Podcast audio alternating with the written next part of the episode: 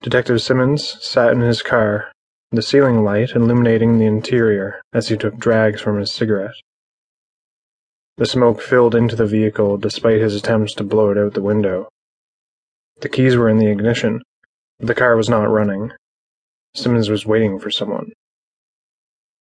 Simmons stared into the darkness of the alley he was parked in, his eyes moving from shadow to shadow as he waited for someone to appear. There was a pain in his shoulder, and he moved his free hand to rub the wound there. Though it was no longer bleeding and didn't need bandages, there were two marks from a vampire bite that had hit clean down to the nerves. He could touch the wound and not feel it, but the pain was still there in the surrounding tissue.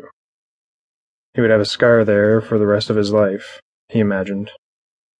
A constant reminder of his failure, and of the freak hybrid who gave it to him. After he rolled his shoulder and went back to staring at shadows, he noticed movement in the back seat of his car. There was a man sitting there, shrouded in shadows and a hood. Jesus fuck, can you not do that? Simmons shouted. Perhaps if you paid a bit more attention to your surroundings, you would not have been startled, the man replied.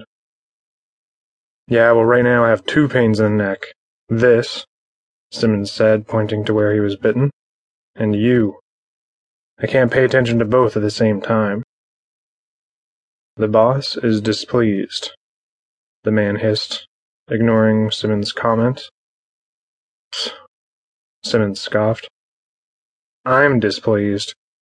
You think I wanted it to go down the way it did? How was I supposed to know they had some kind of freak of nature on their side? I didn't even know there was such a thing as a vampire psychic. Failure is not tolerated, but the boss understands the unique challenges which presented themselves. We were also surprised by the development, so the boss is giving you a second chance to make things right. Simmons' eyes widened. Yeah? Yes, the man replied, devoid of expression and tone. I guarantee this time it's going to be different. I have just the person for the job. A real professional scumbag. There is one change, however. The target is different.